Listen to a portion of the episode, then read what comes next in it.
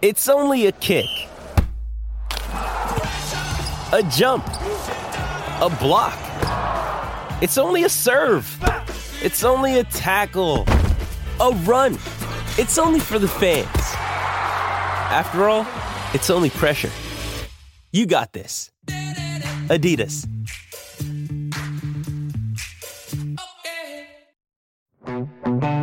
Welcome the Go Big Redcast, the Husker Fan Sports Show with Dave, Honky, Mac, and Boomer. Welcome to the Go Big Redcast. I'm your host, David Gaspers, and I'm with Honky.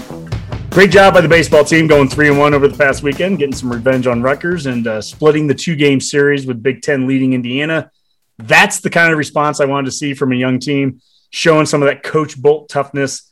I think we're watching the team grow before our eyes, fellas. Mm. And a budding rivalry with the Scarlet Knights, right, Honky? Absolutely.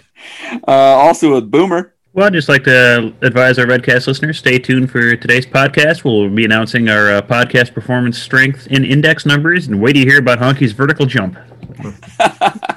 Let's just say there's a two somewhere in it. Not gonna You say put where. two media guides on top of each other. Jump over there. also with Mac. What's going on, Redcasters? Uh, not to bring everybody down, but we did get some bad news out of the Mac household tonight.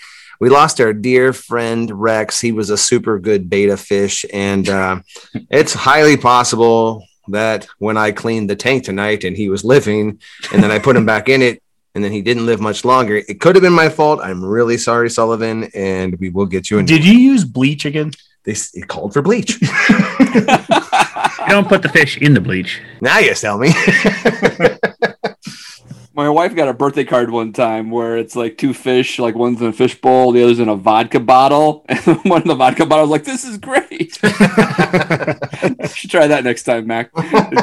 Might pep him up. All right, guys. Well, uh, we've uh, are coming out of spring ball here. We're going to talk defensive football tonight. Uh, but before we get there, let's just uh, maybe walk through you know a little transfer portal conversation. Maybe uh, talk about what the guys are going to be doing here over the next uh, couple of weeks and months before they're they're back for uh, fall ball.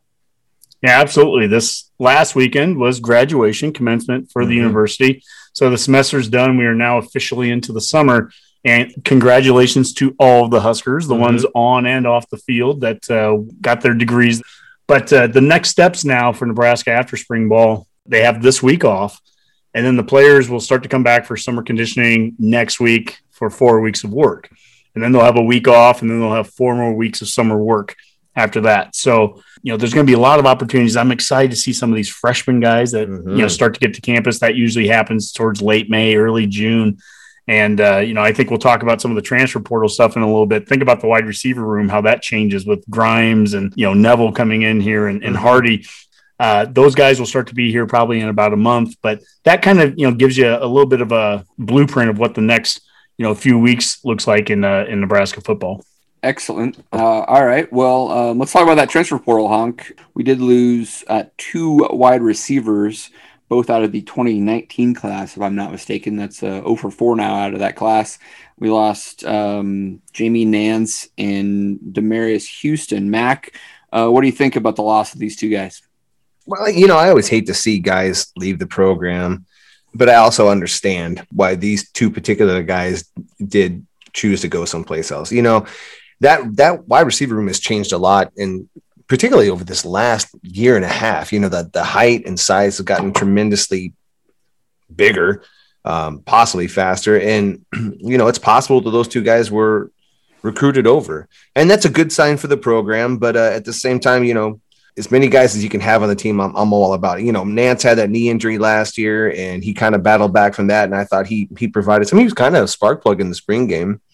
Um, but it, at the end of the day, they might just be, dare I say, too small for this team, and that would be fantastic. at the end of the day, they had their opportunity. That- that's one thing I, I would never argue that they didn't have an opportunity here.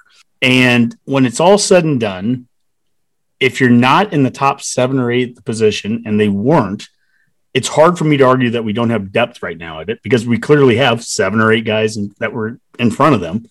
And I would say that this is not a shock. So I know right now, anybody that's been on social media, there's been plenty of talk about how we've lost all nine recruits from the 2018 and 19 classes. I get that. Dave, we've talked about the 18 class. That was literally Frost putting something together in the first Yep, couple of weeks. I mean, let that go for cripe's sakes. Mhm. And I get the 19 class, you know, we're putting together with Wan'Dale and some of those smaller dudes. They've Mhm. changed the profile of the receiver they're going after. They're Yeah, going they after bigger dudes right now.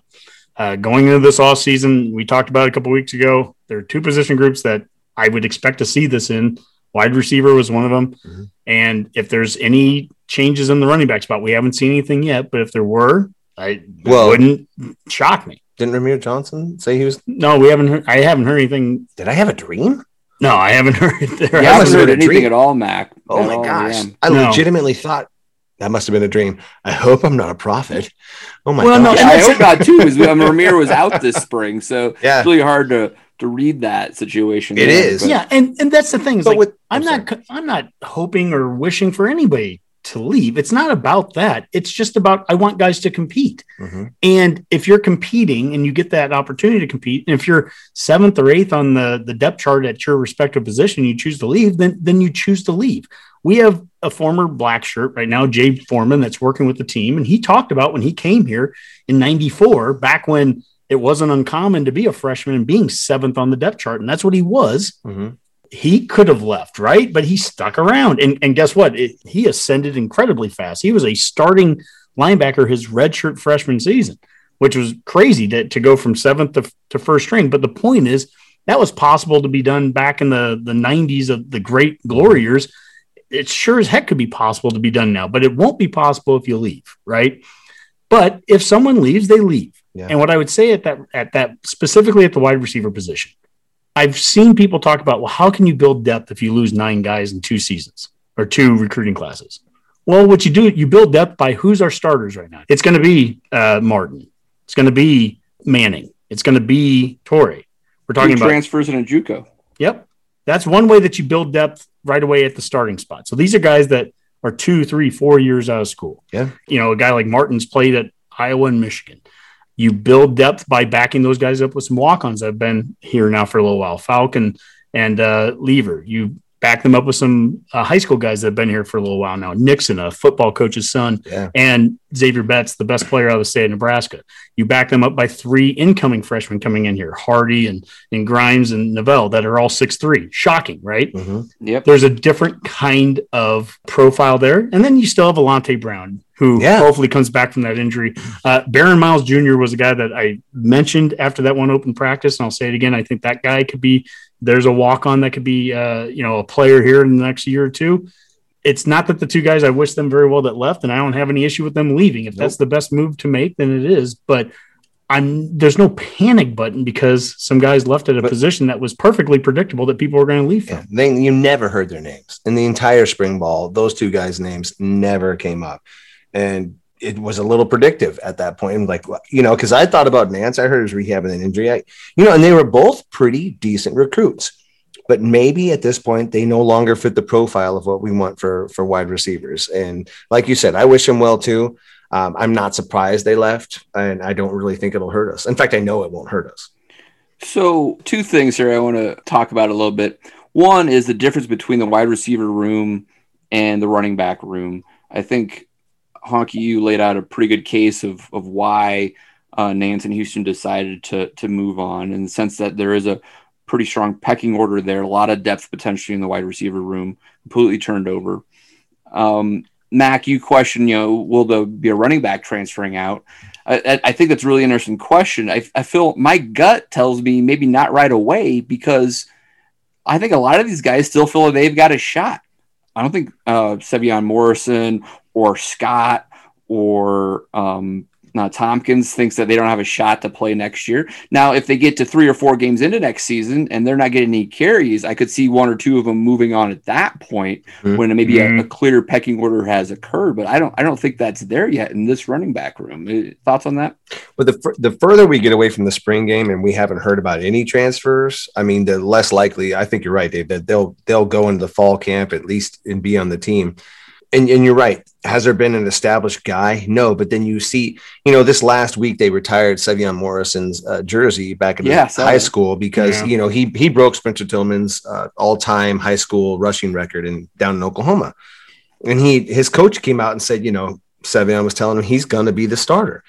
And you know, those are just words, and, and and it could have been a little bit of bluster, but that's the mentality I want this running back crew to come out with. Somebody needs to be the guy, if for no other reason than it just provides a hierarchy, right? You somebody you have to desire to be the guy, and then you Yeah. have to go out and, and se- separate yourself from those other players.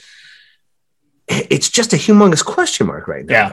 The only clarity we have right now is that there's clearly no one that is Yeah. that guy yet. Doesn't mean that we don't have that guy on the roster. 100% doesn't mean we don't have them. Yes. You know, I agree with you. It just means that they haven't identified themselves yet. And I've made the point several times to say I just can't picture seven scholarship running backs on the team come fall. And I'm adding Yant as number seven. But Dave, I think what you're saying is perfectly accurate too. Now, you know, look, this thing drops tomorrow, the show drops, and there could be an announcement tomorrow of someone entering the- Sure. the transfer portal. We have no idea. But to your point, you could be absolutely right that nobody transfers between now and fall, at least the start of fall, because everybody in that room believes that they have a shot still. And that is fair because coming out of spring, nobody took the reins, right? Mhm. We have some guys that we think maybe are closer. We, we talked about Scott, and we talked about certainly Ervin, Mhm. what they did, but you know, Stepp barely even had a chance to play with the injury. So there is still the reason to go into fall if you're any one of those seven running backs thinking that you have a chance. But then eventually reality is going to hit for somebody. Somebody's going to find themselves at number seven and number six on that list. And do they stick around? That's just the reality of the world of the, the transfer portal. Now, again, I mentioned Jay Foreman was a guy that was number seven. You know, funny, you know, that that number, number seven on the list, and he stuck around, and I think he did okay here, and I think he ended up having a pro career, right?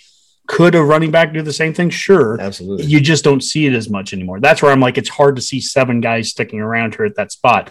Sure. I like the talent. I like the body types. You know, I think about that last game that we played against Rutgers, Mhm. and there's Wan'Dale getting the ball and getting beat up at the Mhm. goal line when we had Mills, Yeah. when we had him running for 100 plus yards.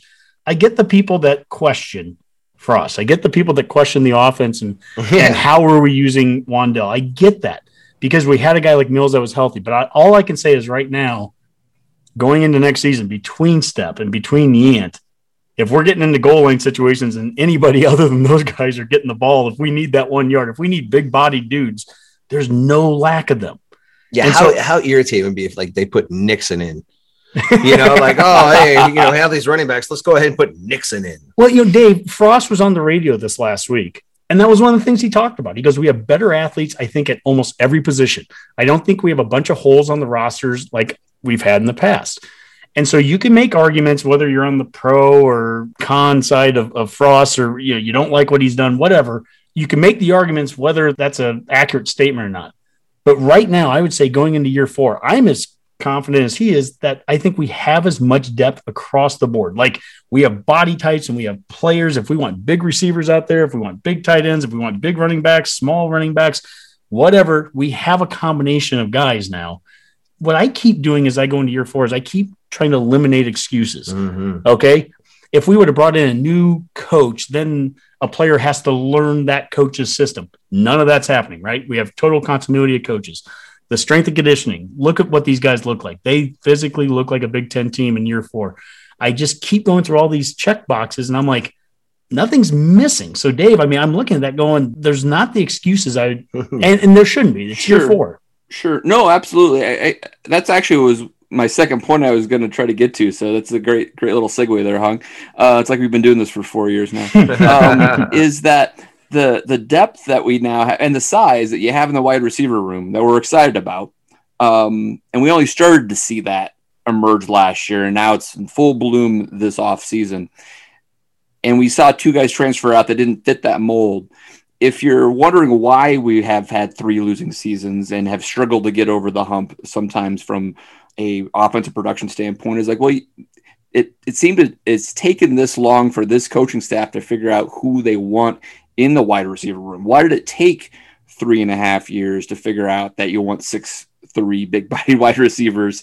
Um, opposed to 5'10, 5'11, uh, supposedly speedy guys. Um, right. And Mac, I mean, it's like maybe it was just that UCF to Big Ten conversion rate just wasn't exactly what they thought. Um, but you could say this coaching staff has been hindered by some of the recruiting misses um, in those first couple of years. And now they seem to have fixed, but it, it has held them back. For sure. I mean, I, I don't think there's any way you could look at the current recruiting trends at the wide receiver position and not think they've had a philosophy change. Oh my god! You know, and, like, Yeah. and, and you know, so funny because when Nance transferred and and Houston transferred, the boards, you know, like Huskers online and everything, they'll go back to uh, every time every time a recruit commits. You know, rivals will do this. What does it mean? Kind of segment, and they'll talk about what this recruit is and how his abilities and how this could help Nebraska.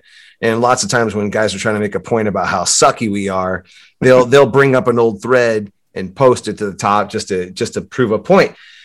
And back then, when we were getting these guys, we were so so excited about Frost and so excited about that UCF speed that you got Houston like, oh, this guy's just a burner. I'm like, how are we going to be able to contain all the speed? Nance's this, oh my gosh, he's like a he's like a 10-3 guy in the hundred. I'm like, how is the Big Ten going to be able to keep up with us? So we all bought it. So like, let's not act like we all said, you know what we really needed are these big body guys. We all bought it, you know, like, and I think we're all learning that now that's not going to work here. This is not the American. This is not the Pac 12. You need big body guys, especially if you're willing and stubborn enough to throw that bubble screen all game long. If you don't have perimeter blockers on there and they're of a stout body, good luck. It hasn't been good so far. Mac, that's exactly where I wanted to go with that. Is like maybe talk to our viewers a little bit just from a body type type standpoint, why it's valuable in a physical league like the Big Ten to have bigger wide receivers um, from a blocking perspective, as well as also route running and, and getting maybe some um, some distance from from your defender, right? Where the smaller guys just maybe aren't aren't able to do that. Well, two words, Matt. Catch radius. Yeah. Distance and just the ability to go up and get 50-50 balls. The corners in the Big Ten are, are big dudes. When you look at when you look at like Ohio State, those are stout men playing cornerback. You know, well, just look at our own team actually. Cam Taylor Britt. What how's Jamie Nance going to block Cam Taylor Britt? He's not. He's going to get blown up and the play is going to get blown up. But you put a guy like Omar Manning out there who's, you know, 220, 6'5 himself, 6'4. You know, he's got a chance to at least stick a body on that guy to let a bubble screen or at least to get downfield blocking long enough to make a big run. And it, it was painfully, man, I, I rewatched the 2019 spring game just because I was just, I don't know, wanted to torture myself. And, but just like to see the size of our wide receivers back then and how many times they got blown up blocking on the perimeter, you start to see them like, oh yeah, this is why we're doing it. This, this Mhm. makes a ton of sense. a lot of blocking though too isn't about size. It's not about being big or small. It's about want to. I mean, any Mhm. any Husker fan of our era, and you go back to the itty bitty committees of the '90s, and I mean, you're talking about dudes that are five nine, the Reggie Bauls and Brendan Holbeins and all those dudes. And they, I, if it was about blocking, I would take every one of them today. I don't care if you're in the Big Ten or the Big Eight or whatever. But that's not the point right now either. What, what's happened is, I think you know Frost said when he got here, he goes, you know, we hope the Big Ten adjusts to us, and I think the Big Ten has. I, and I'm and I'm not saying that snarky. I mean, I think the Big Ten has had to make adjustments to what Frost wanted to do, and they've been successful in doing that. I think Frost, conversely, has had to make adjustments to the Big Ten, and that is about getting some bigger body guys in here for the catch radius Yeah. piece of it. It doesn't hurt with the blocking. I mean, I don't think size hurts you if you if you have the want to and you're 220 versus the want to and you're 190. I'll take the 220 guy. Right. I will. Um, the other thing is, and Mac, I go back to our February interview, the first time we talked to Sipple a year ago, and he talked about the he had met with Frost in November of 19. So this is the end of the disappointing season, the year of hype that wasn't going well. Which one was that? well, 19 was the year that we Okay. thought was going to go Oh, well, yeah. right? And so, but he met in you know Frost's office, and Frost was showing him some film and stuff, and he was talking specifically about the wide receiving corps, and he was showing some video, and he was like, you know, look at how they're not hitting certain marks Mm-hmm. and doing this, and he just he wasn't glowing about the wide receiving corps in 2019. And you look at you know who was coaching him then? It was Walters, and who's the OC? It's Walters, Mhm. right? And what changes were made? Sipple talked about how at the beginning of that 2019 season, he had coaches and people calling him at the beginning of the year going, why are these wide receivers so small? And that's the year of Wan'Dale being a true freshman. That's still JD Spielman. It was noticeable.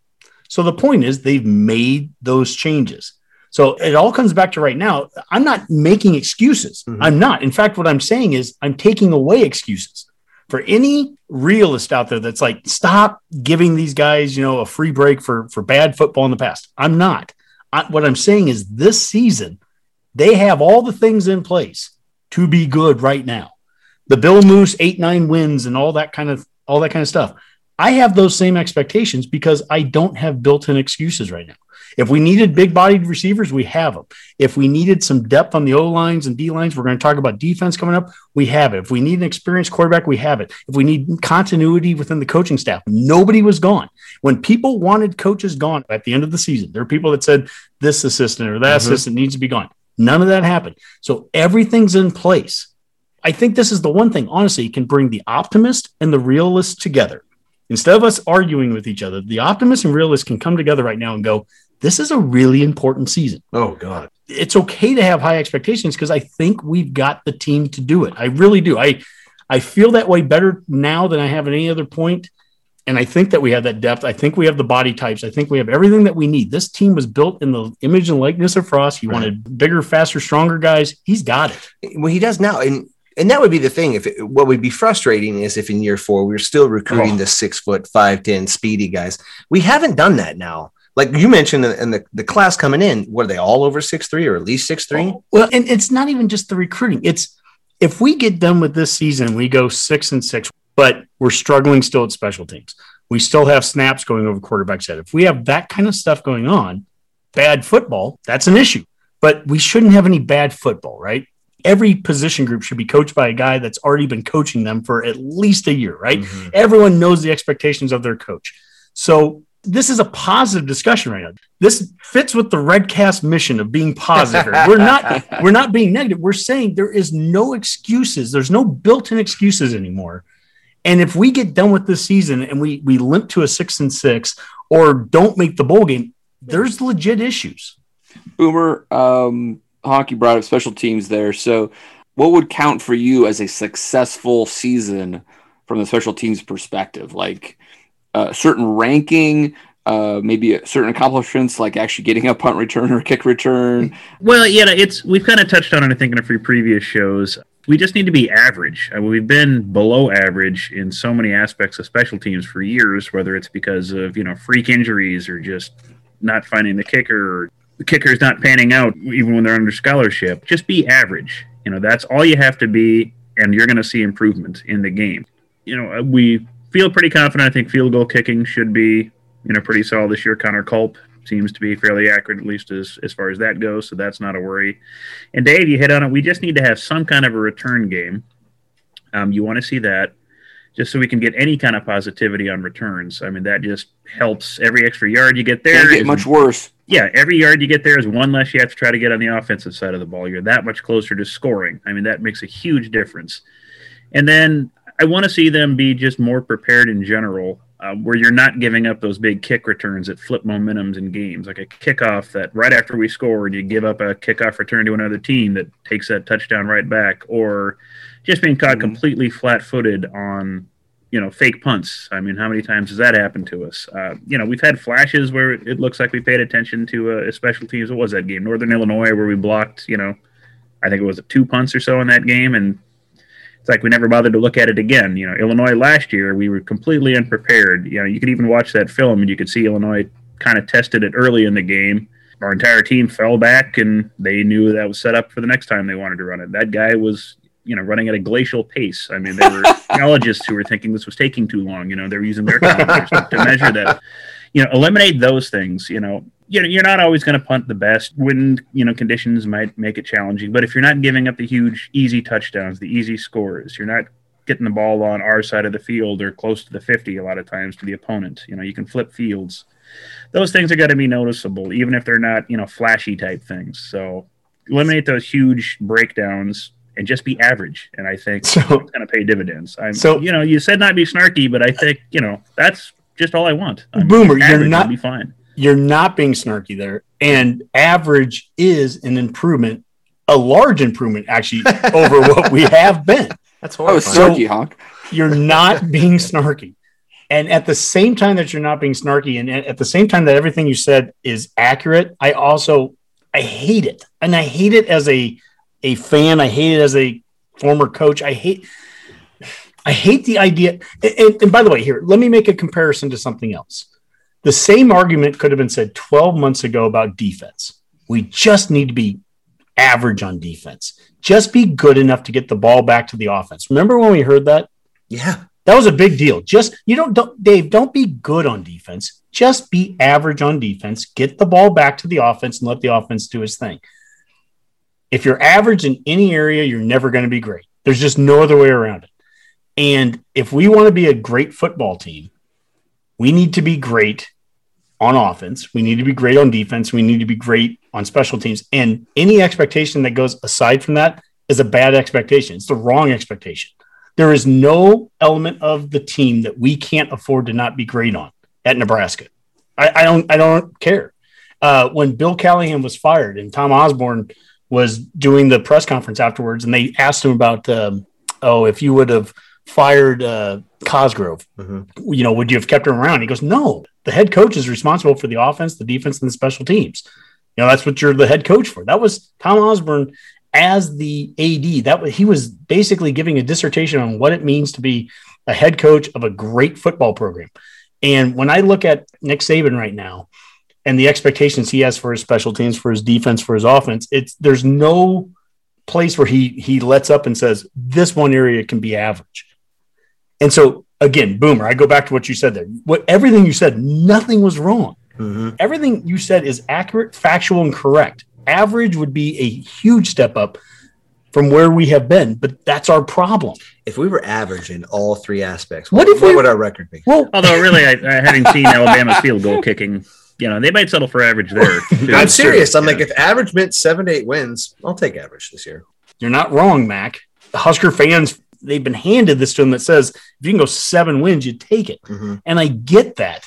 What if we were great at all three with the with the roster we have right now? How about that? Let's talk talent Oh, for a second. Let's go with, the route. roster we have right now, and the and the depth and the experience and the size and the strength and all the performance index stuff that we hear about, if we were great at special teams and we were great at With- defense and we're great at offense, what's the expect? Are we go? Are we winning seven or eight? Can we be better than that? If we were great with the current talent and our schedule that is laid out before us, I would say if we were great, 10 wins. If we were great. And, and what's interesting is that's 10 wins while you're playing Michigan, Ohio State, and Oklahoma. You're playing Iowa and Wisconsin, who beat you six plus times each. I'm saying two losses if we're great. This is where the Betcast guys, Boomer and Dave, get into it. I mean, we can talk about how tough the schedule is, but if we just are as good as we can be, how good can this team be next year? You just said 10 wins, Mac. I'm not even, I'm not agreeing or disagreeing with you. 10 wins if this talent plays great. Yeah, Well- I, I think that makes some sense, Hawk. I'm just, just thinking from a recruiting ranking standpoint, you're saying that, you know, even if we play great, Ohio State and Oklahoma are still more talented than us. Right. So you could say like we're just Mhm. and and then I mean if you want to be on the naysayer side, you could say just from a program being established that even if we are more talented than on the books than Iowa and Wisconsin, they've been doing what they do for much longer and have more experience um, than our young offensive line, for example. Um, so you m- could at least make the argument that we lose one or two of those games, right? But I mean, if we are great, and I don't know how you define great, is that a ranking of top top 15 or top 20 in all three of those categories? I mean, I think if you did that, I, I think you're going to go 10 and 2 or at worst 9 and 3 because I mean that means you are scoring lots of points, playing great defense, and not making mistakes on special teams. You win games with that. There's no question. I mean- It's hard for me to imagine a nine win season next year that I would be disappointed in. It, it's hard for me to imagine us being great in all three of those. That's the problem. No, that's that's the truth. Yeah, That's yeah. the problem. a big jump. Yeah. That's Right? the that's what takes me back to I said I hate what Boomer said about us being average, but I didn't say I disagreed with it. Yeah. I just said I hated it. Well, it's I hard to do. I hate hearing that we just need to be average because I do, I never want to hear that.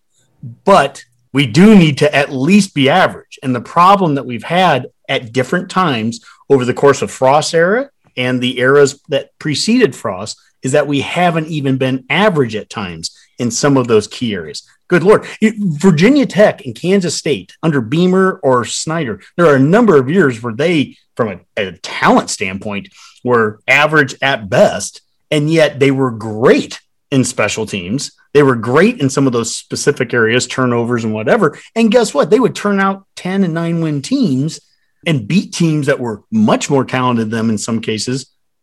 And they do it because they did all these things right. And no, here we right. are we look at our recruiting classes at times and we go, my God, we are out recruiting Northwestern every stinking year. We, you know, what's our record against Northwestern? Are we 8 0 against those losers? Mm-hmm. No, no.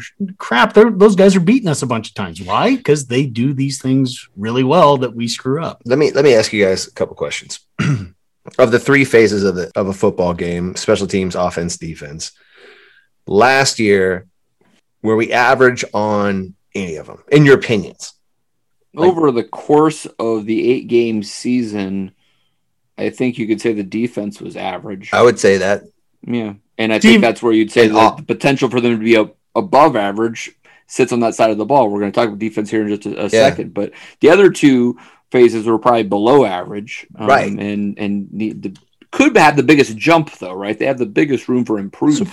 So, so my follow up question would be then this year, and we, we talked about great already, and, and we that would be fantastic. I, I, I take great, but but let's just say average in all three phases. Let's just say average. As good as an average team would be with the with the talent that we have, what do you think that would equate to in wins? Twelve and zero. Oh. well, you know exactly. I, I think the, the Mac, the odds came out. I think it was today on like you know odds to win the Big Ten championship, right? And I think we were had the eighth best odds. Um, and if you look at average. The, the, teams that were above us that we play, it included Ohio State and Michigan, and of course Wisconsin and Iowa, and I think uh, Northwestern was just above us. Um, so if you're simply saying like you know those teams supposedly are better than us, I mean you could say that we're not going to win those games. And then we have the the Big Ten teams that are below us, plus you add in uh, presumably a two and one non-conference, beating Buffalo and Fordham and, and losing to Oklahoma, and you're probably seven and five, right? Yeah, you know, and the thing that the issue that I have too with even looking at last year, it's hard to look at it as a season and say were we average or, or whatever because it ends up being an eight game thing where you kind of at the end of the year you throw it all together and it and some things average out or some things are, but it was built up with a bunch of individual games where we were really good and really bad at the same things at times. Mm-hmm. I mean, there was a stretch there, especially for Martinez at the towards the end of the season. I think it was like three of his last four games. Like we didn't throw interceptions. We were really good with the turnovers. And then we hit Rutgers and he has two picks and two fumbles. There were games, I think, of, you know, certainly and ironically win that game. And ironically, yeah. And then there are games, you know, where uh, you know, we had Illinois ran the ball all over us, right? But then you go and you play Iowa, and we had an incredible run defense against them. I think held them like 126 yards on like 45 carries or something, mm-hmm. something like that, like three yards a carry. So it wasn't that we were it, it all averaged out to average, but there were times we were really good, and there were times we were really bad at the exact same thing. Yeah. And that's the issue. Dave, were we a good running offense last year? Were we average? Were we above average? You know, where were we at running offense? Well, we finished second in the Big Ten. So that's great, right? Or that's just below great. That was good, right? Or right, ex- except or, that it all came from the quarterback position. Yeah, or a running back position, right? Or a wide receiver or, position. sorry, right, wide receiver position, right? In the exact same stat, we could pull out something and say it was great, or we could say it wasn't. And rushing offense is a great example of that. We finished second in the conference in rushing offense, and I don't think any of us were happy. To be truly honest, I don't think any of us were happy with how that no. ended up because we didn't like what it took to get to second. If we're going to be second in rushing offense, we want two running backs getting the bulk of those runs, and then maybe you know Martinez supplements. You know, he's the third leading rusher on the team, something like that. And if Nixon or Lante Brown or somebody wants to be number four, if, if a wide receiver comes into the mix somewhere there, cool. Maybe that's how our running offense looks, but the way our running offense looked last year, that's not the that's certainly not the style. And I guess for those people that go, well, geesh, how are you guys expecting to be great next year? Um, how are you expecting that? I mean, you're literally saying all the things that are wrong about a year ago. Why would it be better next year? What I would say to those people is look at the roster right now. Mm. It doesn't look the same. And so there's development that has to happen. Ryan Held and and I would I keep saying Ron Brown as a as an analyst too. I mean, I think he can play a role in this. Those seven running backs are guys that were not producing last year. They need to produce next year, right? They need to be a part of that. Uh, that wide receiving corps that looks totally different, and those nine wide receivers that were recruited in 18 and 19 that are no longer here. It's changed. That that room is a different room than it was two years ago, and it's it's time for those guys to to make some plays. I don't. There's no excuses for me. Nope. Yeah.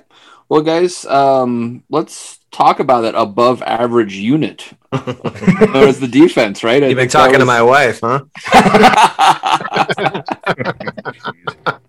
Sorry. Oh, that was a softball. Mac is the one that took the swing. it's time to throw the bones. All right, guys, we are throwing the bones and doing our defensive breakdown of the spring game. And uh, guys, I, I want to go reverse order and start with the secondary, uh, mainly because uh, we read this great article on Hail Varsity uh, with uh, Derek Peterson, our good friend, um, who uh, was breaking down the secondary um, from the first four games to the second four games of the season and the kind of dramatic improvement that we saw there. He had some stats here where uh, they had uh, 8.1 yards uh, per pass allowed in the first four games. That was good enough for 100th in the country. That doesn't um, sound good.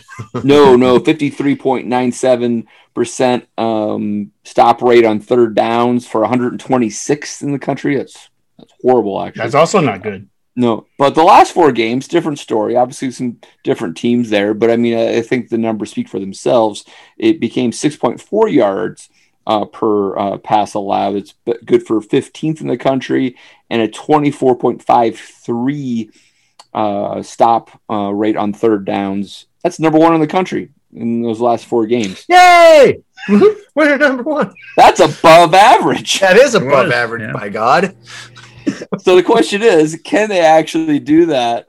Um, maybe not at, at, at, number one in the country, but at a high number for 12 games next season, especially when you think about the schedule that we're playing. I really do think our defense is going to be stout this year, mm-hmm. and it's like we talked about before. It starts in the in the in the defensive secondary and led off by Cam Taylor Britt. That dude is the alpha of alphas, and I really believe he's got his his sights set on greatness this year by all accounts, he had a fantastic spring and has been a leader in that group and has just shined the entire time. I'm tickled of all the guys that returned for this year. Cam Taylor is going to be the biggest difference maker, in my opinion, of all of them. You know, Mac, you made a point before we even started recording. You said finally you thought at this point on defense, we talked about what Frost has taken to build the depth up across the board and everything. You said finally we're at a point on the defensive side where we can sustain a big loss at a position and still be okay. And, yeah. and you were referencing Honas at yeah. that point. And Honas is one of those super six seniors, right? And it is unfortunate. We talked about last week how I mean how awful gutted we feel for mm. for Will Honas. That was just awful to see him get injured the way he did. We hope he can come back next year, but more importantly, we just hope he's healthy. But whether he comes back or not, we think we're in a position to be able to sustain the loss of him because we brought in a guy like Kolarevic, mm-hmm. because we have Reimer, because we have Tava Mauga Clements, you know, mm-hmm. who was playing. Well, I'm terrible with names, right? That was and, good, that was good enough on. Thank you, thank you. I, I do my best, right? And you have Henrich. Doesn't he have a nickname? Va. Let's just use that. you said that perfectly. Seems so much easier, right? but the point is, is that we're at a point where we can actually have some of that depth. And part of that was because if you think about it, if you didn't have those Super Six coming back, you were as a coaching staff, they were already preparing for those guys not to be here. Yep. What would happen if Dismuke got injured, or what would happen if uh, Williams got injured? Well, they already had to prepare for that because there was no guarantee that those guys would be around. You were preparing for those guys to be gone, and now that those guys are back, you have those guys back plus all the dudes behind them. I mean, the there is a lot of depth, and that's a lot of what Dr. Petey's uh, article in Hail Varsity was about. Was that we literally have a starting secondary back, but we also have four or five guys behind them that there's Look the lot, part. look the part. They they do have some experience out there. I mean, there's there's size out there. You, you've got Nadab Joseph and Braxton Clark and and Javin Wright Yeah. and, and Noa Pola Gates. I mean, those are guys that are not starters. And those are guys that uh, you know they've been here now for a couple of years. I, Dave, I, I think that secondary, if you just want to focus on that alone, that's a strength of the defense. And there's a lot of guys there. Yeah, yeah. To your point of being ready uh, with uh, Deontai Williams and and others getting dinged up or um, getting kicked out because of a targeting call, we've got a lot of experience there, right? Yeah. Don't want to make light of that, but I mean the reality is is that a lot of these guys have uh, filled in already um, for those super seniors uh, last year or even the previous year. Yeah, I mean that Northwestern game last year, Dave, watching that at your place in Denver, and you know who's the guy that came out and got two interceptions in the first half? Clark.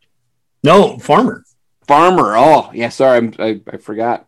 But you know, I mean, there's there's a guy right there, right? That six foot three, six foot four safety. He's not a starter. And when he wasn't wasn't Quinton Newsome starting that same game? Yeah, I Because- think New- Was Yeah. yeah, it was the same game. Him, Deontai, and Cam Taylor Britt were out the same game, right? And it was it was Quinton Newsome and Farmer that started, and they played fine. They both played fine. there's talent there. I mean, Fisher has built up a defensive back room that goes a full two deep, Sure does. and it brings size. I mean, these are Big Ten looking guys and everything. I mean, we've got I mean, just Braxton Clark, Wright, Nadab Joseph, alone Farmer. We're talking four dudes there that almost none of them are starters. I don't think any of them are. And they're all six two, six three or bigger. And that's aside from, you know, what Cam Taylor Britt and what Dismuke and what Williams and, and Quinton Newsome brings. So there's bodies out there. And then you bring Pola Gates on top of that there. And and uh, there's plenty of players. Well, even in the spring game when the when the white defense was out there, all the guys we mentioned, fantastic. But then you see like a guy like Isaac Gifford, he's coming out there, and you there was Yeah. there was opportunities Isaac Gifford had to destroy some people, and you know obviously because of it, it was his own team, he didn't do it, but he was in position. Uh, another guy that I really did a good job was uh, Phalen Sanford. He had a pick.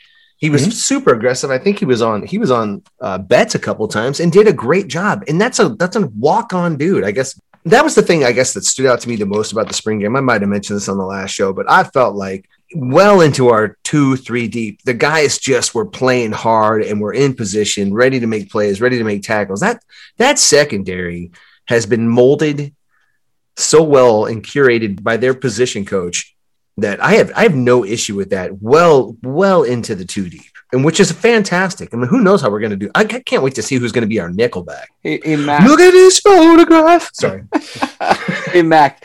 I would say that it's likely that we think that Cam Taylor Britt uh, is drafted next year, right? Mhm. And so um, we hopefully could start a streak there of starting to produce uh, secondary players that not only get to the NFL like Lamar Jackson, but are, are getting drafted.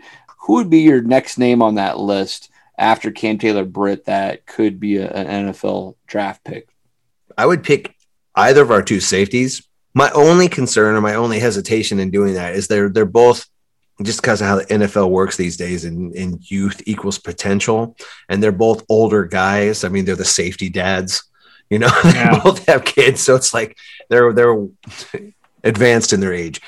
But Deontai Williams has got all the physical capability to do it. And and and by all accounts, they're they handle their position like pros already. They come in and they they do work and they keep the other guys accountable. You know, we, we won't even know their full impact as teammates until you know next year. But I those guys are invaluable. I, I, I would say either Dismuke or Williams could easily be drafted. I wouldn't that wouldn't shock me. Maybe later rounds, but that, they have the athleticism for sure. And I think if you're talking about the younger guys too, I mean, Braxton Clark is a guy that has the frame Mhm. to be that cornerback that the pros would love. I mean, who doesn't want a six foot three, you know, corner out there? He needs to put it on tape, right? He needs to be healthy, and, that's he had a you know, horrendous injury there last He year did. that kept him off. So, um, you know, he has a lot to prove here. He And- flashed in the spring game too, though. yeah, Made a I mean, he's play. healthy now, and I think that nickelback slash outside linebacker role, which starts with JoJo Domann, but then is backed up by Gifford, backed up by Javin Wright. I mean, that role is an interesting one because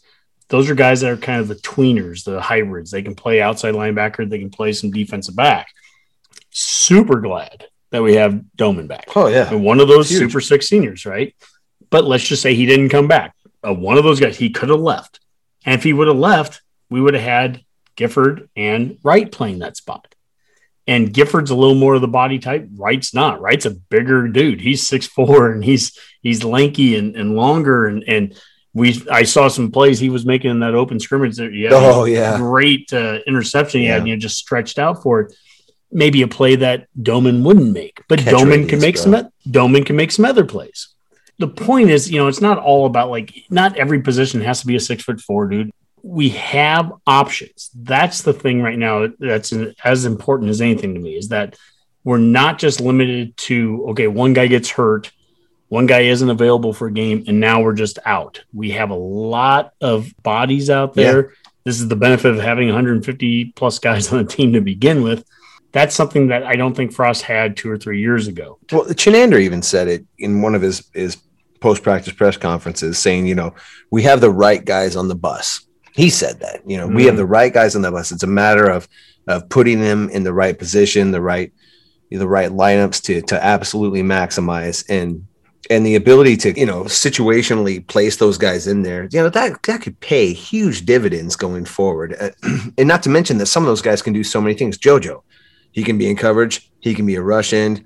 You know he's good on run support. Like that that's a that's a three tool guy right there and yes he's he's kind of a hybrid tweener size but he's proven to be a playmaker in that position and then you back that guy up with someone like Javin Wright who's what like you said six three six four a monster hitter with huge athleticism i mean i don't know how you don't get excited about that going forward i know i do You know, Dave, I think one question that we have was about takeaways. And this came from Kel, the coach, on Twitter. And he said that the, the D was solid in 2020, but we still struggled with overall takeaways. Uh, five interceptions and two fumble recoveries. So over eight games, that's seven turnovers that we had. Can we truly see a jump forward if that number stays the same? And he had to make the comparison to the evil team to the east, but he goes compared to Iowa, who had 14 uh, interceptions and four fumble re- recoveries, respectively, 18 total. In your minds, what's the magic takeaway number for the D in 2021?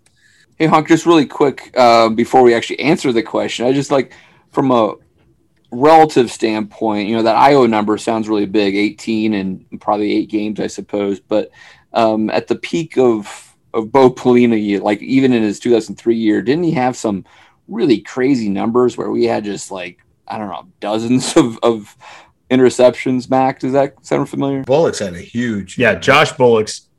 what was it was it 14 He had doubled- can't be right can it Well, he had double digit interceptions by himself Yeah. in 03. And to your point, Dave, I mean, that's how quick difference Yeah, it could was one happen. year. Uh, you know, back to Kel, the coach's question. If we're going to be a great defense, let's go back to the word great, not average. A Right. great defense is going to produce turnovers like that. I, I don't know if Iowa had a great defense last year or not, but Iowa produced 18 turnovers in eight games. We produced seven. So they produced more than twice as many. Boomer, what is that magical takeaway number for the D in 2021? Yeah, that's a good question. Uh, first off, 2003, Dave. Yeah, they averaged uh, 3.6 takeaways on defense wow that Wow. season. Uh, so that's that's pretty solid. Wow, that's a that's a good. quality number. That's like right almost there. 40, 40 turnovers we had that Yeah, that's a lot. So that Holy that's cow. really good. Um, yeah, the whole turnover question, you know, that's that's a two part thing. Uh, part of it is, you know, how many turnovers your defense can generate, and it's also, you know, let's make sure our offense doesn't turn the ball over five times versus Rutgers and Illinois and whoever the heck else we play. You know, because even if you're generating the right amount of turnovers on defense, if you're coughing it up, you know, right back to the other team, that's not doing you any good. Just kind of taking a look at the last couple of seasons, you know, last three seasons or so, I'd probably say the magic number of what you want to see from defensive takeaways is averaging over about one and a half a game. Uh, the closer you can get to two, the better. But um, that seems to be the key. Um, Wisconsin, for the last three seasons, has always been over one and a half a game. Iowa has been over one and a half, sometimes over two a game. Mhm. Two takeaways Like last a year.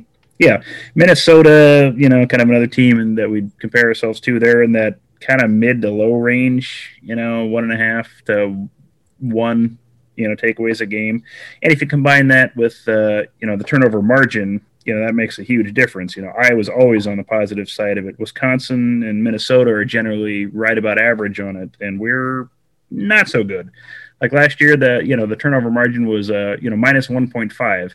That's not going to win you a lot of games. You know, you're, No. you're putting yourself in a big hole with that. So, are we going to say we're just going to purely rely on defensive takeaways to get that up to that positive plus one or two? That's asking a whole lot of defensive takeaways. You're going to need, you know, Pelini-esque huge jump seasons. But I think if you can average about one and a half, t- you know, defensive takeaways a game and cut down on those offensive turnovers, if you're in that, you know, plus one and a half to two range for your total turnover margin, I think that's what you want, and So- that should be achievable. I mean, we've done it before. We've averaged about one and a half to one point eight, you know, in 2018 and 2019 on defense for takeaways. So it can be done. So if we can do that and cut down on the offensive turnovers, that's what you want to see.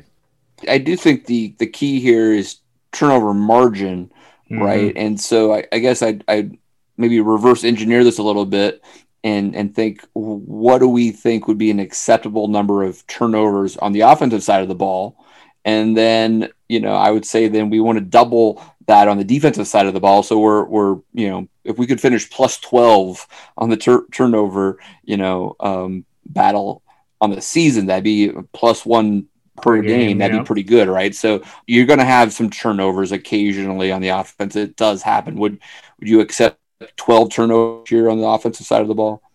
what you can have this goes back to the average sometimes and, and below average other times. What we what we can have is you know three games in a row where we have zero turnovers which is awesome right? I mean that's perfect. Zero turnovers. And then you have five or whatever we had against illinois. And then you have five or whatever we had against Rutgers. Two years ago, when Mac and I went to Champaign, and we have 700 plus yards against Illinois, and, and we just blow them out of the water in all the statistical categories. But because of turnovers and penalties and everything else, we end up barely winning the game, even though we, you know, I think we out yarded them by 400 yards. Well, what does that sound like? That sounds like the Rutgers game last year. And you can't have that kind of stuff. And as Boomer was talking about all those stats about, you know, turnovers, Mhm. what was going through my head was the conversation we had earlier, which is what's average? You know, is we don't want to be average. What's great? Great kind of sounds a little bit defensively like what Pelini did in 2003. You know, to get that many turnovers, that's how you made a huge difference right away from one year to the next. That's 100% true. Defense still, I mean, we still went nine and three that year and and lost to Kansas State by a substantial margin. So Yeah, and, and some of it's going to be when do we generate these turnovers? Because if we, you know, pad the stats and you know pick the ball off eight times against Fordham, great. That's going to you know pad your numbers a lot. But is that going to do any good long term if you're minus 0.5 or one for the rest of the season? No. So you really want to see these turnovers kind of in the meteor schedule, particularly in the Big Ten end of it. Know, the, the thing about turnovers too, or interceptions, any of that stuff, it's it's so infectious. Because I was looking at that just quickly over the 2003. Josh Bullocks had 10 interceptions, but we had like 22 interceptions overall as a team.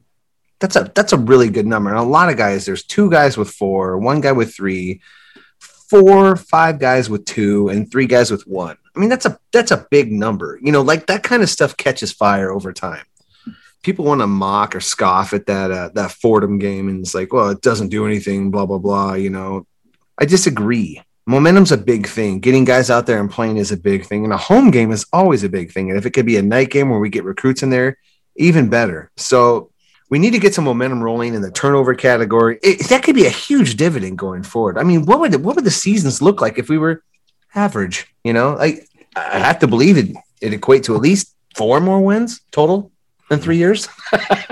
I like the scientific approach there. Mac. Yeah, I'm, I'm thinking you're right. Three Yeah, point eight yeah. wins. That's what it would Three result in. point eight more wins, or three to five more vodkas. It's science. It's science. All right, let's talk about those linebackers, guys. Uh, obviously, uh, losing Ahonis is, is a hit, at least from a depth perspective and, and leadership. I'm sure he's going to be around the team, and boy, we'd love to see if he could actually come back.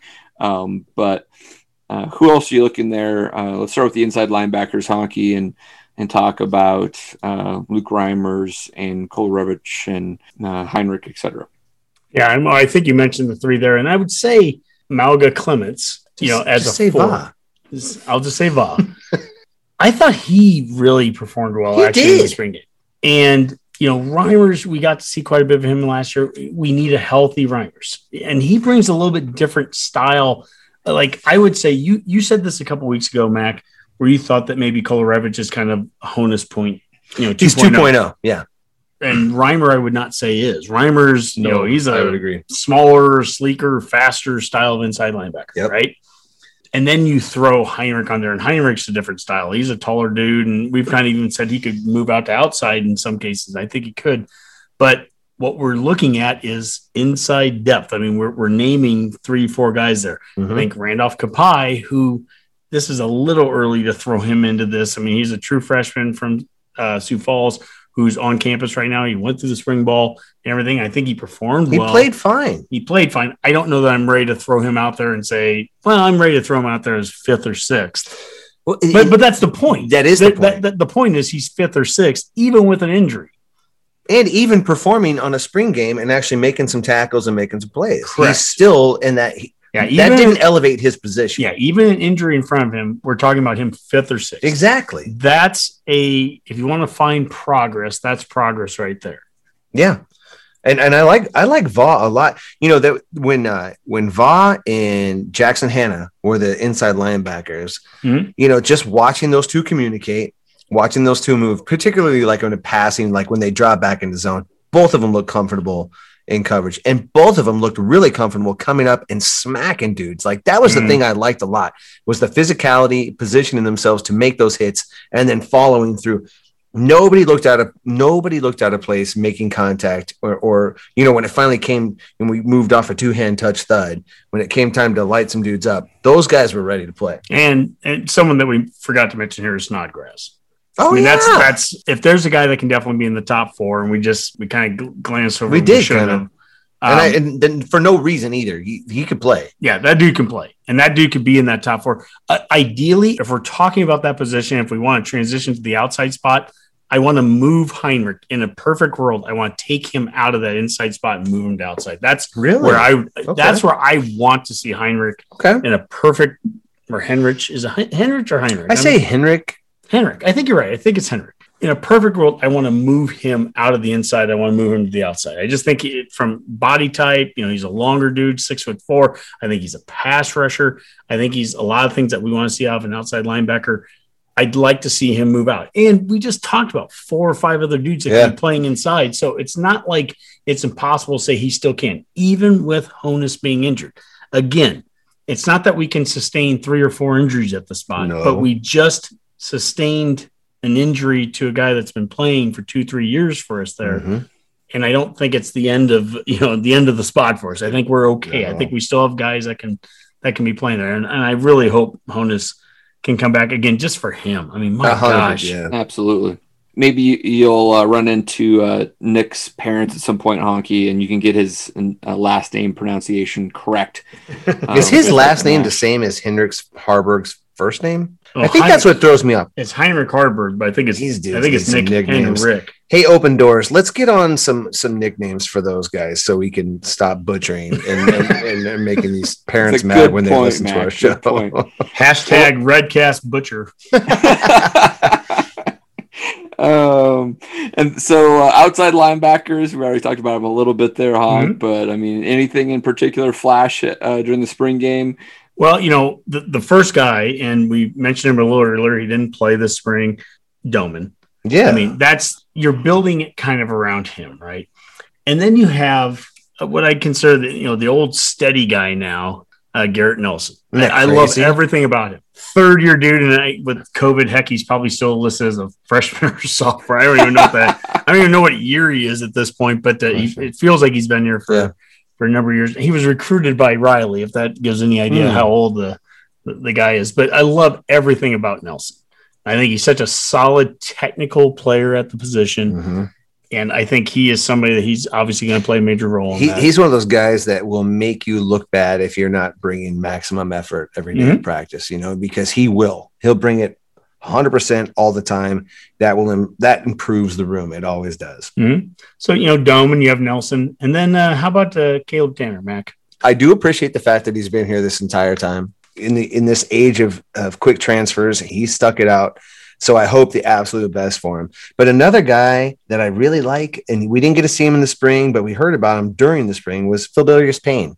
Somebody mentioned it might have been Frost, or it might have been actually I think it was Chinander talking about when he came on he was a little bit hurt when he first got here. He got the spring pulled out from underneath him, and he didn't have a fall camp, but he still got out there and played. And you know, he had significant play time, maybe not a ton of plays, but he w- he was in there a lot.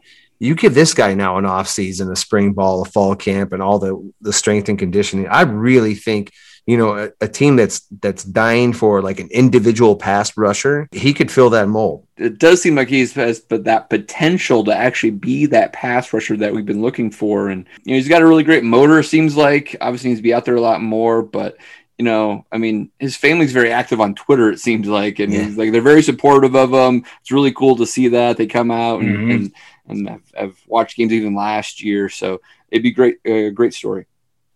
And I think two other guys, and we mentioned one of them already as that nickelback guy, but Javin Wright is a guy that can be a player at that outside linebacker position. And if we're looking for pass rusher, speed rusher kind of guy, he can certainly fit that mold. And Blaise Gunnerson. Oh, yes. Gunnerson's the guy that if somebody really showed well, I think in the spring ball, Gunnerson is the guy, and he brings all the size. I mean, he is, you know, all six six, like 245, 250. Um, you know, an Iowa kid. Just saw some photos of him on Twitter. He went back to his high school here this last week and was doing some work with some of the kids there and just, you know, going back and seeing his alma mater. We have a lot of bodies there. We have a lot of talent. We've, it's some of it's youth, but I mean, these guys, they've been through the program now for a year or two, yeah. a lot of them. I look at that outside linebacker room and I don't see any reason why we can't have depth. And I don't see any reason why we can't have uh, multiple guys come out of that as pass rushers. We have some dudes there. And what does a good individual pass rusher do to an average or even good defense? I mean, it that's what takes it to that next level. I mean, you put a Randy Gregory on this defense. What kind of defense do we have? You know, I'm not, I'm not, I'm not predicting that for Blaise Gunnerson or or Fidel, wow. or Pheldarius Payne, but my point is we don't totally know what we have with either of those two guys. We don't. Sure. I mean, as fans, maybe the coaching staff think they know, but we don't as fans. We have no idea exactly what those two players could be. But I keep hearing that there's for certain not a single pass rusher on this team, you know, from the media sure. and from fans. Yeah. For sure, the fans know we don't have a pass rusher, but let's just say we do. One of them it turns out to be decent. Four, five, six sacks. I'm like, what what kind of difference that makes for for already a salty group of veterans and now you have a pass rush with a salty uh, secondary back there. I mean that's how you kick that turnover number from you know one point or whatever we average boomer to that 1.5 that you said is kind of that magic number to make a difference. It, it, it could be as simple as that and i don't think we're without talent in those positions. Yeah and the one the one player that we haven't mentioned yet that i think could be a a player inside or outside right now Jackson Hannah. Oh, yeah. and that's the guy. I mean, he. I saw him at that open scrimmage where he was doing some some pass rush drills against uh, running backs, and he was very aggressive. I think we saw some things out of him in the spring game. Mac, you had talked about. There was a couple times Adrian broke free. Jackson Hannah was in position to to take him out if it was not Thud. Big dude. I mean, six foot four guy. We've got some speed out of him. And I don't know where he fits in yet. I don't know if he's inside or outside. It was just cool to see him out there too, because you know he's when he was recruited, he was a four star guy, sure, and he was kind of a late get and sort of a surprise. And I was really excited about him, and just like how it is these days, if a, if a freshman doesn't produce within the first ten minutes of getting on campus, then he's kind of a kind of a bust, and he kind of just disappeared in the background. But man, he didn't look out of place out there. He didn't look confused out there. He he him and Va communicated very well when they were playing together. That was again the most encouraging thing was nobody looked confused anymore on our team. That, that's what I liked the most. I was like, I've watched that. Yeah. Well, even offensively, I thought the, our backup quarterbacks all looked like they knew what they were doing. Sure. All right, next position up, uh, defensive line, and uh, there's a, another position group that's deep uh, with uh, experience and a lot of young guys. Got to be excited there, right, Hunky? I mean, my goodness, uh, Redcast Rob and I, we talked about last week. Uh, we met with uh, Nash Hutmacher's, you know, parents at the Embassy Suites after the game, and great people. And Nash is a huge dude. big body guy. Thank God we got him. 500 mile radius dude from, from South Dakota. As I was talking to his mom, she said, Oh, yeah, you know, he, he had Iowa and Wisconsin, Oregon also, were, you know, they did trips to all those places. But more than likely, they would have gone to Iowa or Wisconsin if they didn't come here. But they came here. And as awesome as that is, and that dude played great in the spring game. And yet he's probably still a pretty clear, at least second, if not third, at that nose tackle spot behind Damion Daniels and behind even Jordan Riley. And it's probably a good thing that we built up that kind of depth right now in that D line. Mm-hmm. You still have Casey Rogers and you oh still gosh, have yeah. Tyrone Robinson that are, you know, young guys. Ty Robinson, they're young. I like Tyrone. Tyrone. Yeah. uh, Ty Robinson. And then you have Ben Stille, who didn't even, you know, again, one of the super six guys, right? I mean, there's depth across that D line. Mm-hmm. Um, you know, I still think Messiah Newsom. Oh, yeah. He looked a lot bigger. There, we could go six, seven, eight deep. The expectations of that group and this is the interesting thing is like were they average last year? Were they above average? Were they you know whatever. I think they played above average compared to what people thought a year mm-hmm. ago. A year ago they were replacing a bunch of guys that went pro you know the davis twins and and and uh, the older daniels and i think everyone looked at them and said they played above average compared yeah. to what our expectation was and they did they need to be that good and better this year i saw a confusing stat on twitter about some percentage of points per play allowed by a defensive lineman returning. And I don't know what it meant, but Casey Rogers was number one. And I think that was good. That's it sounded like there, Mac. I, I yeah. did you see I'm that? I'm not gonna crunch that right now. But did you see that, Boomer? He was like, it was like 0.49 percent of points per play allowed on a run play of returning guys. Casey Rogers was number one, and and one of our guys was number four. And I can't for the life of me think of who. Well, no, it was it was it was Daniels. It was Daniels. So we have it all adds other, up. It all adds up. It all adds up. And, and you know, speaking of that, Daniels, what a what a great story that guy is. A guy that we couldn't get on the field enough. You know, he he was just too. You already said he burned gas fast. You know, but but that's a guy who Dave. He's going to be a problem. I said Daniels has never looked bigger. Like he's gigantic. He's a huge human being. And then they said he's lost 30 pounds. That's amazing. I don't even know how that works. I don't know how yeah. that math shakes out either. yeah, I mean, I've never looked bigger, and uh, and you've lost thirty pounds. Congratulations. No, no, I haven't lost thirty pounds. Mac, I, I, think your your stat there with Casey Rogers. I'm intrigued on what that is, but it's probably similar to like a um a, a war stat in baseball, WAR, a wins against replacement type thing, where like when Casey Rogers is on the field, you know, less points are scored or something like that, right? Yeah, it's something. Um, Man, I wish I could find it.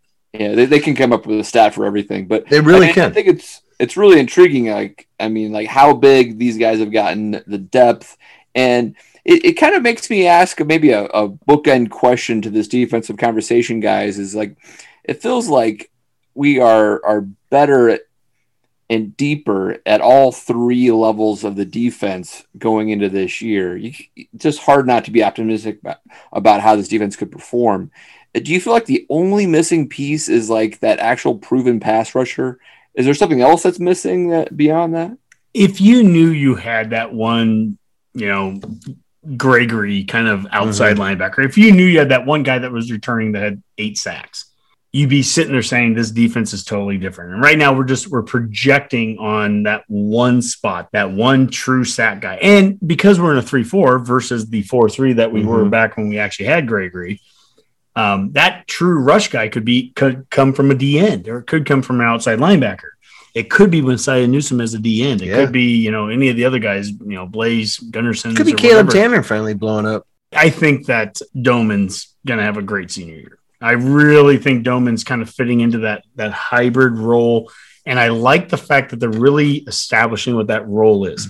They're building a role that is a guy that's an outside linebacker, rush guy, but he also is going to play a little bit of nickel stuff. Mm-hmm. And then behind him, now you have Gifford and you have Wright. I just think that they're developing a role that I don't know they really had three years ago when Chinander and the defense first got here. It's that's that's kind of the one holdover I think from Central Florida that Griffin type role on wow. defense because that guy was was a kind of a special Swiss Army knife of he was a blitzer, he was good in coverage, he was good on run support, but he wasn't mm-hmm. he wasn't your prototypical anything. Yep. You know, and that seems to really work well for this. Domann is clearly that right now for us. Yep. And and if you could move that into a Javin Wright, then that's who knows how that guy could produce or that position could produce with a pass rush. But Dave, I think you you know if this is an average to good defense, it would only take that one special guy, just one. It really would only take that one guy to make us elite It- as a defense. If we had a seven to eight sack guy, that would really make a difference. Yeah, well, we'll we'll see. Hopefully that emerges, and uh, maybe we have a, a really great defense next year. Well, Dave, we've run out of time again when it comes to special teams. Oh, we were going to start with special teams. I forgot. Dang it. What's up with that? What's up with that? Join us next week in Boomer. Part three of the spring game breakdown. Boomer breaks down. Might be the special teams for 2021 spring game. hour. Or that, yeah, Next week's all special spring teams, bro. Yeah. And Yeah. Boomer, tell us about Mike Stigge punting and you know Let's do a let's do a Husker Bennett. history podcast next week, Boomer. This is just going to be featuring you. just special. Give us a history of special teams next week. All right, we'll we'll start back in the old days. Yeah, Yeah, no worries. Man, For May, June, and July, Boomer covers special teams from 1892 on. there you go. Um, all right, guys. Well, let's get out of here with some parting shots. Honky, take it away. Well, I'm looking forward to this week, and I don't have a, a bunch of uh, parting shots like I normally do. Uh, it's my birthday on Friday. Uh, my wife and Alex, we're going to go down to Kansas City to the Great Wolf Lodge. Uh, we're not going to think about Husker sports other than baseball. I want to hear, you know, how we do this week, and hopefully we play. Right, Dave? Are we playing Northwestern, or is there going to be a? Well, we COVID sure thing? hope so. Uh, there is a COVID issue within the uh, Northwestern program. They've missed the last two weeks, actually. Okay. Um, so we have not uh, confirmed uh, that we are playing this weekend, but the Does hope anyone- is we play the Wildcats in Lincoln, and um, we, we need to probably we'd like to sweep those guys at this point to keep at pace. Indiana plays Michigan this weekend, so it's really interesting. It's an opportunity here if we could sweep Northwestern, and let's say Michigan actually takes two of three from Indiana, uh, we'd be back in first place with two weeks to go. So you guys said that we are number two, or we're a two seed in D1's latest projections. correct. Correct. Yes. when do they make their actual decisions on hosting regionals? So they've modified that a little bit, and maybe Boomer has more details. But my understanding um, is that they're going to announce 20 potential sites later this week, maybe on Thursday or Friday, um, and then delay the final decision on the 16 sites um, about two weeks after that. So closer to when they normally would make a decision. So um, the hope would be that Nebraska still makes that cut of 20 it gives them the flexibility that somehow Mhm. if Nebraska does still win the Big Ten, um, there's a you know slight chance of a one seed. We may have lost it with that Rutgers sweep that it might be over uh, and done with, but if they're looking for diversity, especially from a geography standpoint um, and conference standpoint, we still might have an outside shot. And if we could just get into that first 20, um, we still have a, a, a slight chance of getting a regional in Lincoln. Yeah, Dave has it right. They've kind of they've hedged their bets to give themselves a little leeway depending on how the, the season finishes for everybody, um, so they can kind of adjust regionals as need be. But uh, yeah, Nebraska needs to finish strong. You need that sweep against Northwestern, and you know put away Indiana and Michigan, and you know again let's just hope Iowa and some of the other teams kind of kind of slide back and uh, have a good chance. Plus, I, I you really don't want to be in that Arkansas regional either. You want to kind of No. improve your, your standing there, so you don't want to yeah, they're I think probably the number one team at the moment, so you want to get out of that. Uh, so let's uh, go to Boomer.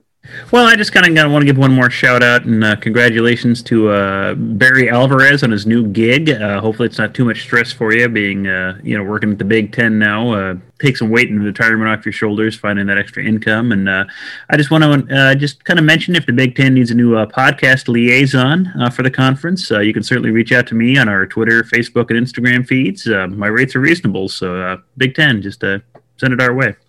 Nice. All right, Mac. Well, I just wanted to share with uh, with you guys uh, an email I got from uh, another Columbus SCOTUS alumni, Cal Diedrich. I was talking, emailing him back and forth about a few different things, but they hit me with this. Uh, he goes, "I have one knock about the Redcast. Quit giving me hope." year in and year out, each preseason, I come to terms with we're the Nebraska of today rather than the Nebraska of the 90s. 20 minutes into each episode, I'm convinced we're gonna, we're national championship contenders. He did say his soul ends up dying each year, but uh, at the for the most part, I feel like we're doing our job. Thing, you know? yeah, but Mac, he also did say he's just a casual Nebraska fan, and he goes that you guys have really grown on me. Look, I mean, he has a knock A on high us, but also- compliment. yeah, I mean, he's giving us a compliment, but he's also saying that you know, well, yeah, I mean that's giving yeah. me hope. Yeah. but Kyle, we can't help ourselves, you know. that's that's. I'm just proud or happy, I guess, and ex- excited that that's what we do. We trick people into feeling really good about it, and we try to throw that Husker positivity out there. Eventually, um, just like Scott Frost, many good decisions in a row, these will pay dividends and we'll have wins nine to ten, possibly twelve. There, there's those scarlet colored glasses that we are known for. All right, guys, great show. Uh, looking forward to uh, Husker victory this weekend on the Diamond, setting us up for a stretch run in the Big Ten. Uh, for now, let's call that a Go Big Redcast. Go, Will Bolt. Above average.